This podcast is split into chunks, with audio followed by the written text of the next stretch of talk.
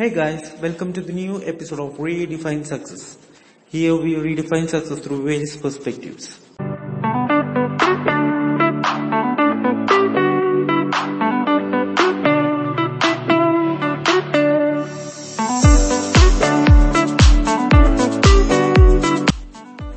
ഏവർക്കും നമസ്കാരം ഇത് റീഡിഫൈൻ സക്സസിന്റെ ആദ്യത്തെ മലയാളം പോഡ്കാസ്റ്റ് ആണ് ഇന്ന് നമുക്കൊരു ഗസ്റ്റ് ഉണ്ട് രാധിക പലർക്കും ഈ പേര് അപരിചിതമാണ്. പക്ഷെ ഫ്രീ ടോക്ക് മലയാളം പോഡ്കാസ്റ്റ് എന്ന പേര് കേരളത്തിലെ മലയാളത്തിൽ പോഡ്കാസ്റ്റ് ചെയ്യുന്ന ഒരുവിധം പേർക്കൊക്കെ പരിചിതമാണ്.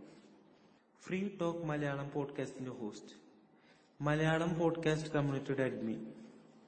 ഇന്ന് മലയാളത്തിൽ പോഡ്കാസ്റ്റ് ഹോസ്റ്റ് ചെയ്യുന്ന നിരവധി ആൾക്കാരുടെ കൂടെ കൊളാബ് ചെയ്തിട്ടുള്ള ഒരാളാണ് ഇന്ന് നമ്മുടെ കൂടെ ഉള്ളത് രാധിക. മലയാളത്തിൽ പോഡ്കാസ്റ്റ് കേൾക്കുന്നവർക്ക് ഈ വ്യക്തിയെ പരിചയപ്പെടുത്തേണ്ട ആവശ്യമില്ല. എന്നിരുന്നാലും നമുക്കൊരു ഇൻട്രോ വേണം. അപ്പോൾ രാധിക ഒരു രണ്ട് വാക്കിൽ താങ്കളെ കുറിച്ച് ഒരു സെൽഫ് ഇൻട്രോ പറയാമോ? ഹലോ എന്റെ പേര് രാധിക. ഞാൻ ഫ്രീ ടോസ് മലയാളം പോഡ്കാസ്റ്റിന്റെ ഹോസ്റ്റാണ് പൊതുവെ എന്റെ സബ്ജക്ട്സ് എപ്പോഴും സെൽഫ് ഇംപ്രൂവ്മെന്റിന് തടസ്സമായിട്ട് നിൽക്കുന്ന ചില ടാസ്കുകൾ അതെങ്ങനെ കുറച്ചും കൂടി അവെയർ ആക്കാം? എങ്ങനെ ആൾക്കാർക്ക് ഒരു ഉപയോഗപ്പെടുത്താം? എന്നൊരു ബേസിലാണ് എന്റെ പോഡ്കാസ്റ്റ് എപ്പോഴും പോവാറ് ടോപ്പിക്സ് സോ ഇന്ന് ഞാൻ അർജുന്റെ കൂടെ ഒരു ഒരു എപ്പിസോഡ് ചെയ്യാൻ വന്നതാണ്. ഓക്കെ അപ്പൊ രാധിക ഈ നെയിം പലർക്കും ഫെമിലിയർ അല്ല. പക്ഷെ ഫ്രീ ടോക്ക് മലയാളം പോഡ്കാസ്റ്റ് എന്ന പേര് ഒരുപാട് പേർക്ക് മലയാളത്തിൽ പോഡ്കാസ്റ്റ് കേൾക്കുന്ന ഒരുപാട് പേർക്ക് ഈ പേര് അറിയാം. ആക്ച്വലി സാധാരണ എല്ലാവരും ചോദിക്കുന്ന ഒരു ചോദ്യമാണ്. പക്ഷെ നമുക്ക് ഈ ഒരു ചോദ്യം കൊണ്ട് തന്നെ നമുക്ക് നമ്മുടെ പോഡ്കാസ്റ്റ് സ്റ്റാർട്ട് ചെയ്യാം. എങ്ങനെയാണ് പോഡ്കാസ്റ്റ് തുടങ്ങാനുള്ള ഒരു ഇൻസ്പിറേഷൻ കിട്ടിയത്? എങ്ങനെയാണ് ഇതിനെ ഒരു ഐഡിയ കിട്ടിയത്? നമ്മുടെ മലയാളികൾക്ക് പലർക്കും ഈ പോഡ്കാസ്റ്റ് എന്താണെന്നൊന്നും അത്ര അങ്ങോട്ട് വിവരമില്ല. പക്ഷെ രാധിക്ക് എങ്ങനെയാണ് ഇതിനെ കുറിച്ചൊരു ഐഡിയ കിട്ടിയത്? ഒന്ന് എക്സ്പ്ലെയിൻ ചെയ്യാം ആ, ഏഹ് ഈ പോഡ്കാസ്റ്റിലേക്ക് എത്താനുള്ള കാര്യം മെയിനായിട്ട് ലോക്ക്ഡൌൺ തന്നെയായിരുന്നു. ഈ ലോക്ക്ഡൌണിൽ നമുക്ക് എന്തെങ്കിലും ചെയ്യണം എന്തെങ്കിലും ക്രിയേറ്റിവിറ്റി ആയിട്ട് ചെയ്യണം. പക്ഷെ വെറുതെ എന്തെങ്കിലും കവർ ചെയ്തതിന് ഒരു ആഗ്രഹം എനിക്കുണ്ടായിരുന്നു. സോ ഞാൻ ഇപ്പൊ കുറെ എല്ലാരും ലോക്ക്ഡൌണിൽ എന്തെങ്കിലും ക്രിയേറ്റിവിറ്റി ഇല്ലാണ്ട് ഇരിക്കാണ് പലരും ബോറടിച്ചിട്ട് അപ്പൊ ഇങ്ങനൊരു കാര്യം കിട്ടുന്നത് വളരെ നല്ലതാണ് എന്തായാലും. ഉം, തീർച്ചയായിട്ടും. പിന്നെ അതിന്റെ ഒപ്പം തന്നെയാണ് ഞാനൊരു യൂട്യൂബ് വഴിയാണ് ആക്ച്വലി ഈ ഒരു പോഡ്കാസ്റ്റിന്റെ ഒരു സംഭവം ഞാൻ കേട്ടത്. അപ്പൊ ഞാൻ ജസ്റ്റ് ഒക്കെ ഇതെന്താ നല്ലൊരു സബ്ജക്റ്റ് ആണല്ലോ. എനിക്ക് സംസാരിക്കാൻ അവിടെ ഇവിടെയൊക്കെ ഇഷ്ടമാണ് എന്നാലും ശരി നമുക്ക് ജസ്റ്റ് ട്രൈ ചെയ്ത് നോക്കാൻ പറഞ്ഞിട്ട് ഒരു ആങ്കർ ആപ്പ് ഡൗൺലോഡ് ചെയ്തിട്ട് ജസ്റ്റ് ഞാൻ എന്താ അതിന്റെ പരിപാടി ടൂൾസ് ഒക്കെ ഞാൻ ജസ്റ്റ് നോക്കി ഏഹ് ഞാൻ ജസ്റ്റ് ഒരു ഒരു എന്താ പറയാ ട്രെയിലർ മാത്രം ജസ്റ്റ് ഇറക്കി നോക്കി. അപ്പൊ ഒത്തിരി പേർക്ക് അയച്ചു കൊടുത്തപ്പോ ഒത്തിരി പേർക്ക് ഇഷ്ടമായി ഇന്ന ഇന്നത്തെ ആൾക്കാർക്ക് ആ ഒരു ഇപ്പഴും പോഡ്കാസ്റ്റിനെ കുറിച്ച് എല്ലാം വല്ല- ആ, വലുതായിട്ടൊന്നും മനസ്സിലായിട്ടില്ല. അതാണ് നമ്മുടെ മലയാളികൾക്ക് ഒരുപാട് പേർക്ക് ഇപ്പോഴും പോഡ്കാസ്റ്റ് എന്ന് പറഞ്ഞാൽ എന്താന്ന് അറിയില്ല. ആ, പലർക്കും ആ, ബാക്കി ഒരു എല്ലാ കൺട്രീസിലും ഇന്ത്യയിൽ ഉൾപ്പെടെ ഇത് അത്യാവശ്യം ഫേമസ് ആയി കഴിഞ്ഞു. ബാക്കി എല്ലാം പ്ലാറ്റ്ഫോമിനെ സംബന്ധിച്ച് ഇപ്പൊ പോഡ്കാസ്റ്റ് ആണ് മുമ്പിൽ നിൽക്കുന്നത് ഭയങ്കര റേറ്റിംഗ് ഉള്ള പ്ലാറ്റ്ഫോം തന്നെയാണ്. പക്ഷെ നമ്മുടെ മലയാളികൾക്ക് അത് അങ്ങോട്ട് പെട്ടെന്ന് അങ്ങോട്ട് ക്ലിക്ക് ആയിട്ടില്ല. ആദ്യത്തെ പ്രാവശ്യം അത് കണ്ടപ്പോ എനിക്ക് തോന്നിയിരുന്നു. ഇന്നത്തെ കാലത്ത് ആരെങ്കിലും ഈ പോഡ്കാസ്റ്റ് കേൾക്കോ ഈ ഓഡിയോ കേൾക്കോ എല്ലാരും ഇപ്പൊ വീഡിയോ കണ്ടന്റ് അല്ലേ? അതല്ലേ കൂടുതൽ സൗകര്യം ആൾക്കാർക്ക്. അപ്പൊ ഇങ്ങനത്തെ പോഡ്കാസ്റ്റ് കേൾക്കും. പക്ഷെ പോഡ്കാസ്റ്റ് നമ്മൾ അതിനെ കുറിച്ച് എന്താണ് രാധികയ്ക്ക് പറയാനുള്ളത്? പോഡ്കാസ്റ്റ് എങ്ങനെയാണ് വീഡിയോ കണ്ടന്റിനെക്കാട്ടിലും ഡിഫറെന്റ് എങ്ങനെയാണ് അതിന്റെ അതിന്റെ ഗുണങ്ങളും ദോഷങ്ങളും? ദോഷങ്ങളില്ല മീൻസ് ഗുണങ്ങൾ. എനിക്ക് തോന്നുന്നത് എന്താ ആയാലും വീഡിയോക്കായാലും ഓരോക്കായാലും രണ്ടിനും നമ്മുടെ ആൾക്കാരുടെ ഇൻട്രസ്റ്റും ഇൻട്രസ്റ്റിലാണ് കാര്യം കളിക്കുന്നത്. അതിന്റെ ഒപ്പം തന്നെ ഇപ്പൊ പല ആൾക്കാർക്കും വീഡിയോ കാണെങ്കിൽ ഇപ്പൊ എനിക്ക് തന്നെ വീഡിയോ കാണുമെങ്കിൽ നമ്മൾ ഒരു സ്ഥലത്ത് ഇരുന്നിട്ട് നമുക്ക് വേറൊരു ആക്ടിവിറ്റീസിൽ ഇൻവോൾവ് ചെയ്യാൻ പറ്റില്ല. ആ പക്ഷെ നമുക്ക് പോഡ്കാസ്റ്റ് നോക്കുമ്പോ നമുക്ക് ഡ്രൈവ് ചെയ്യുമ്പോ കേൾക്കാം. നമുക്ക് കുക്ക് ചെയ്യുമ്പോ കേൾക്കാം. നമുക്ക് വർക്ക് ചെയ്യുമ്പോ കേൾക്കാം. അതെ അതെ. പിന്നെ ഇപ്പൊ ഈ അതിനെയാണല്ലോ ഈ റേഡിയോക്കും ഒരു ക്ലിക്ക് കിട്ടാനുള്ള മെയിൻ റീസൺ അവിടെയാണല്ലോ. അതെ. അതുപോലെ അതെ. ആ ഇപ്പോഴത്തെ കാലത്ത് ആരും റേഡിയോ കേൾക്കില്ല അങ്ങനെ ഒരു പക്ഷെ പോഡ്കാസ്റ്റ് എന്ന് പറഞ്ഞാൽ കുറച്ചും കൂടി ഓപ്പൺ ആയ ഒരു കമ്മ്യൂണിക്കേഷൻ ആണ്. റേഡിയോനെ സംബന്ധിച്ച് നോക്കുമ്പോൾ. റേഡിയോ എന്ന് വെച്ചാൽ മുമ്പ് തന്നെ ടെലികാസ്റ്റ് ചെയ്തൊരു പരിപാടി അങ്ങനെ കാണിക്കുന്നതിനെക്കാട്ടിലും പോഡ്കാസ്റ്റ് എന്ന് പറയുമ്പോൾ നമ്മൾ ഏഹ്, ഇതുപോലെ ഒരു ഗസ്റ്റിനൊക്കെ കൊണ്ടുവന്ന് അവരുടെ ലൈഫിനെ കുറിച്ചുള്ള ഏഹ്, കാര്യങ്ങളും നമുക്ക് പ്രത്യേകിച്ച് സെലിബ്രിറ്റീസും പുറത്തൊക്കെ സെലിബ്രിറ്റീസിനാണ് ഗസ്റ്റ് ആയിട്ട് വിളിക്കുന്നത് അപ്പോ ആഹ് അവർ അപ്പോ ഗസ്റ്റ് ഗസ്റ്റിനെ കുറിച്ചുള്ള നമ്മൾ നമുക്കുള്ള ഇൻഫർമേഷൻ വരുന്നത് ഇങ്ങനത്തെ ഓരോ ഗോസിപ്പും പിന്നെ അവർ ടി വിയിൽ നടത്തുന്ന ഇന്റർവ്യൂ മാത്രേ ഉള്ളൂ. പക്ഷെ ഇങ്ങനെ ലൈവായിട്ട് അവരുടെ പോഡ്കാസ്റ്റ് കേൾക്കാന്ന് പറഞ്ഞാൽ അത് വലിയൊരു കാര്യം തന്നെയാണ്.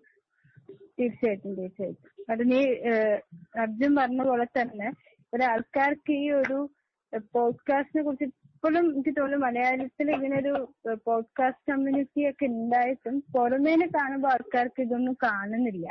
ഇപ്പൊ ഞാനൊക്കെ സ്റ്റാർട്ട് ചെയ്ത സമയത്ത് തന്നെ ഇത്രയും പോഡ്കാസ്റ്റ് ആൾക്കാർ ഈ മലയാളത്തിൽ ചെയ്യുന്നത് എനിക്ക് അറിഞ്ഞിട്ടില്ലായിരുന്നു. ഞാൻ ചെയ്ത് വന്ന് ഒരു ഫസ്റ്റ് ടു ഒരു രണ്ട് മൂന്ന് ദിവസം കഴിഞ്ഞിട്ടാണ് ഇങ്ങനെ ഇത്രയും പേര് ചെയ്യുന്നുണ്ട് ഒരു ഒരു പുറത്തു നിന്ന് ആൾക്കാർക്ക് കാണുമ്പോൾ ഇങ്ങനെയൊരു സംഭവം ഉണ്ടെന്ന് അറിയുന്നില്ല. അതാണ് ഒരു സത്യം തോന്നുന്നത് എനിക്ക്.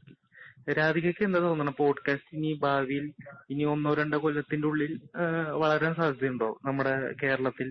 നമ്മുടെ ഈ മലയാളം പോഡ്കാസ്റ്റ് ഒക്കെ അത്യാവശ്യം റീച്ച് എത്താൻ സാധ്യതയുണ്ടോ? ഇപ്പൊ പുതിയ പുതിയ ക്ലബ് ഹൗസ് പോലത്തെ ഓരോ ആപ്പുകളൊക്കെ ഇങ്ങനെ വരുന്ന സ്ഥിതിക്ക്?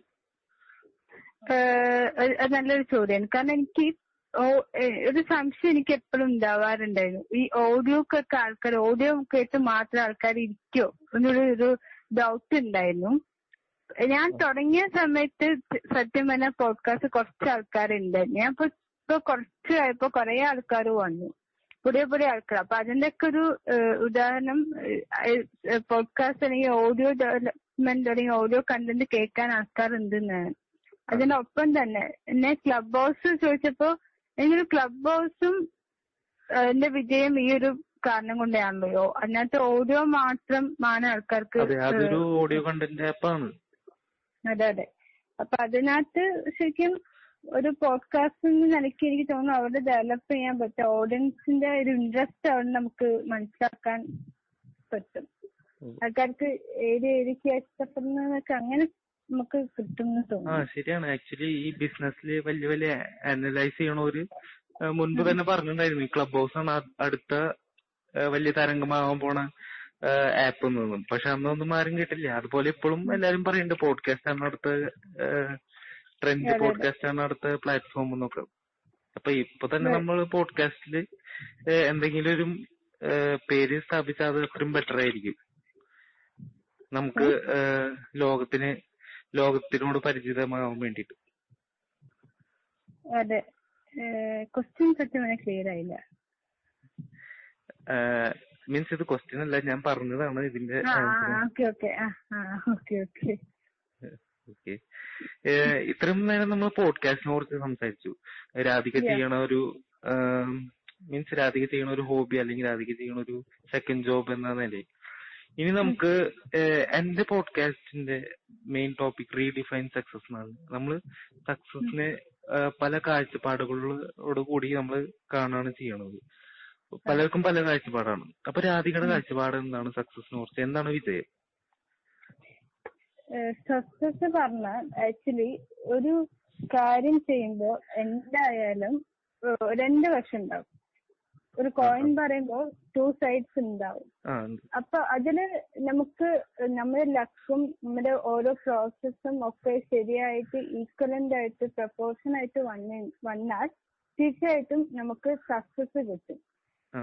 അല്ലെങ്കിൽ നമുക്ക് ആ ഒരു ഒരു ഞാൻ പറയട്ടെ ഇപ്പൊ ഇതിന്റെ ഒരു പോഡ്കാസ്റ്റിന്റെ ടോപ്പിക് വെച്ച് ആയിക്കോട്ടെ. ഞാൻ വർക്ക് ചെയ്തിട്ട് ആൾക്കാർക്ക് അപ്ലോഡ് ചെയ്യുമ്പോൾ ആ അതിനകത്ത് ഞാൻ ഇപ്പൊ ചെറുതായിട്ട് എന്തെങ്കിലും എഡിറ്റിംഗോ അല്ലെങ്കിൽ ചെറുതായിട്ട് ആ ടോപ്പിക്കിൽ എന്തെങ്കിലും ഒരു വ്യത്യാസം വന്നാൽ ആ വർ ആ ഒരു പ്രശ്നം എന്തായാലും സക്സസിലേക്ക് അത് മനസ്സിലാക്കാൻ പറ്റും. അല്ലെങ്കിൽ നമുക്ക് അതിൽ റിഫ്ലക്ട് ആവും ആ ഒരു പോയിന്റ് സോ അപ്പൊ നമ്മളത് സക്സസും ഫെയിലിയറും എന്നെ സംബന്ധിച്ചിടത്തോളം നമ്മുടെ കയ്യിൽ തന്നെയാണ് ഉള്ളത്. നമ്മളുടെ ഒരു വേ ഓഫ് ലേണിനും വേ ഓഫ് ആക്ഷനൊക്കെ കൂടി ചേരുമ്പോൾ അത് സക്സസിലേക്കാണോ ഫെയിലിയറിലേക്കാണോ എന്ന് നമുക്ക് കാണാൻ പറ്റും. ആഹ് അപ്പൊ രാധികയ്ക്ക് തോൽവി എന്ന് പറഞ്ഞാൽ എന്താണ്? തോൽവിയുടെ അർത്ഥം തോൽവിനെ എങ്ങനെയാണ് കാണുന്നത്? അതൊരു ഏഹ് ഒരു സെറ്റ് ബാക്ക് ആയിട്ടാണോ കാണുന്നത്? അതോ അതൊരു ഏഹ് വിജയത്തേക്ക് ഉള്ള ഒരു പടിയായിട്ടാണോ കാണുന്നത്? എങ്ങനെയാണ് രാധിക തോൽവിനെ കാണുന്നത്? അതെ ഏഹ് അർജുൻ പറഞ്ഞ പോലെ തന്നെ തോൽവി സംഭവിച്ചത് കൊണ്ട് എല്ലാം തീർന്നു എന്നല്ല എന്റെ അർത്ഥം. കാരണം തോൽവി വന്നാൽ ഞാൻ പറഞ്ഞ പോലെ തന്നെ നമ്മൾ ചെയ്ത ലൈനിലോ അല്ലെങ്കിൽ പ്ലാനിങ്ങിലോ എന്തെങ്കിലും ഒരു ഏരിയക്ക് തെറ്റ് വന്നിട്ടുണ്ടാകും പക്ഷെ അത് നമുക്ക് തിരിച്ചറിയാനും നമ്മളെ തന്നെ ഒരു ഇൻസൈറ്റ് ശരിയാക്കാനൊക്കെ വേണ്ടി തന്നെ വരുന്ന ഒരു സംഭവമായിരിക്കും ഫെയിലിയേഴ്സ് അപ്പൊ ഫെയിലിയേഴ്സ് വന്നാൽ നമുക്ക് ശരിക്കും രണ്ടാമത്തെ ചാൻസ് ആണ് കിട്ടുന്നത്. ഒരിക്കലും നമുക്കൊരു ചാൻസ് കിട്ടുന്നത് നീങ്കാട്ടും ഒരു സെക്കൻഡ് ചാൻസ് കിട്ടുകയാണ് ചെയ്യുന്നത്. അപ്പൊ നമുക്ക് സെക്കൻഡ് ചാൻസ് ഫസ്റ്റ് ചാൻസിനെങ്കാട്ടും നമുക്ക് ഒന്നുകൂടി സെക്കൻഡ് ചാൻസ് ഇല്ലാതെ ചെയ്യുമ്പോൾ ശരിയായി വരാറുണ്ട്. കുറെ പ്രാവശ്യം ഇതുപോലെ എന്ന് വരാം. അപ്പൊ നമുക്ക്. അതുപോലെ കയറി കയറി നമ്മൾ എന്തെങ്കിലും ഒരു ദിവസം സക്സസിലെത്തും തോൽവി ഒരു എന്തായാലും സക്സസിന്റെ ഒരു പാർട്ട് തന്നെയാണ്.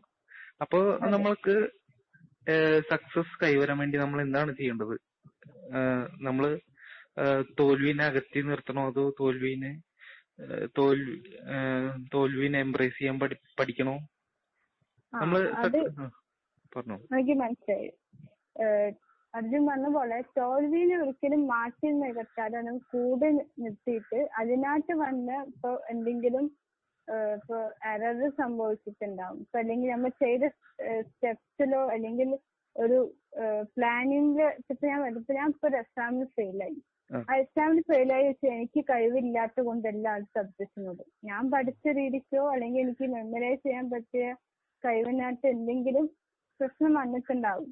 അല്ലെങ്കിൽ നമ്മൾ ചെയ്ത ആ ഒരു ആ പർട്ടിക്കുലർ ടൈമിൽ വർക്ക് ചെയ്ത ടൈം നമുക്ക് ശരിയായിട്ടുണ്ടാവില്ല. അതെ. എല്ലാ പ്രാവശ്യവും നമ്മൾ തന്നെ ആവണമെന്നില്ല തോൽവി. നമ്മൾ ചെയ്ത ആ മെത്തേഡ് അല്ലെങ്കിൽ അതായിരിക്കണം തോൽവി. ചിലപ്പോ തോൽവി. അതെ അതെ.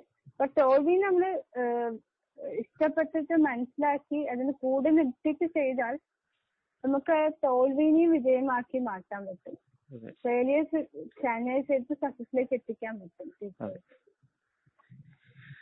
ഇനി ജീവിതത്തിൽ നമുക്ക് സന്തോഷം കൈവരിക്കാൻ എന്താ ചെയ്യേണ്ടതെന്ന് രാധികയ്ക്ക് വല്ല ഐഡിയ ഉണ്ടോ? അതിനെ കുറിച്ച് എന്തെങ്കിലും ടിപ്സ് തരാനോ? ഏഹ് എന്തെങ്കിലും സന്തോഷം എന്താണ്? അതെങ്ങനെ കൈവരിക്കാം? സന്തോഷം പറയുന്നത് ആക്ച്വലി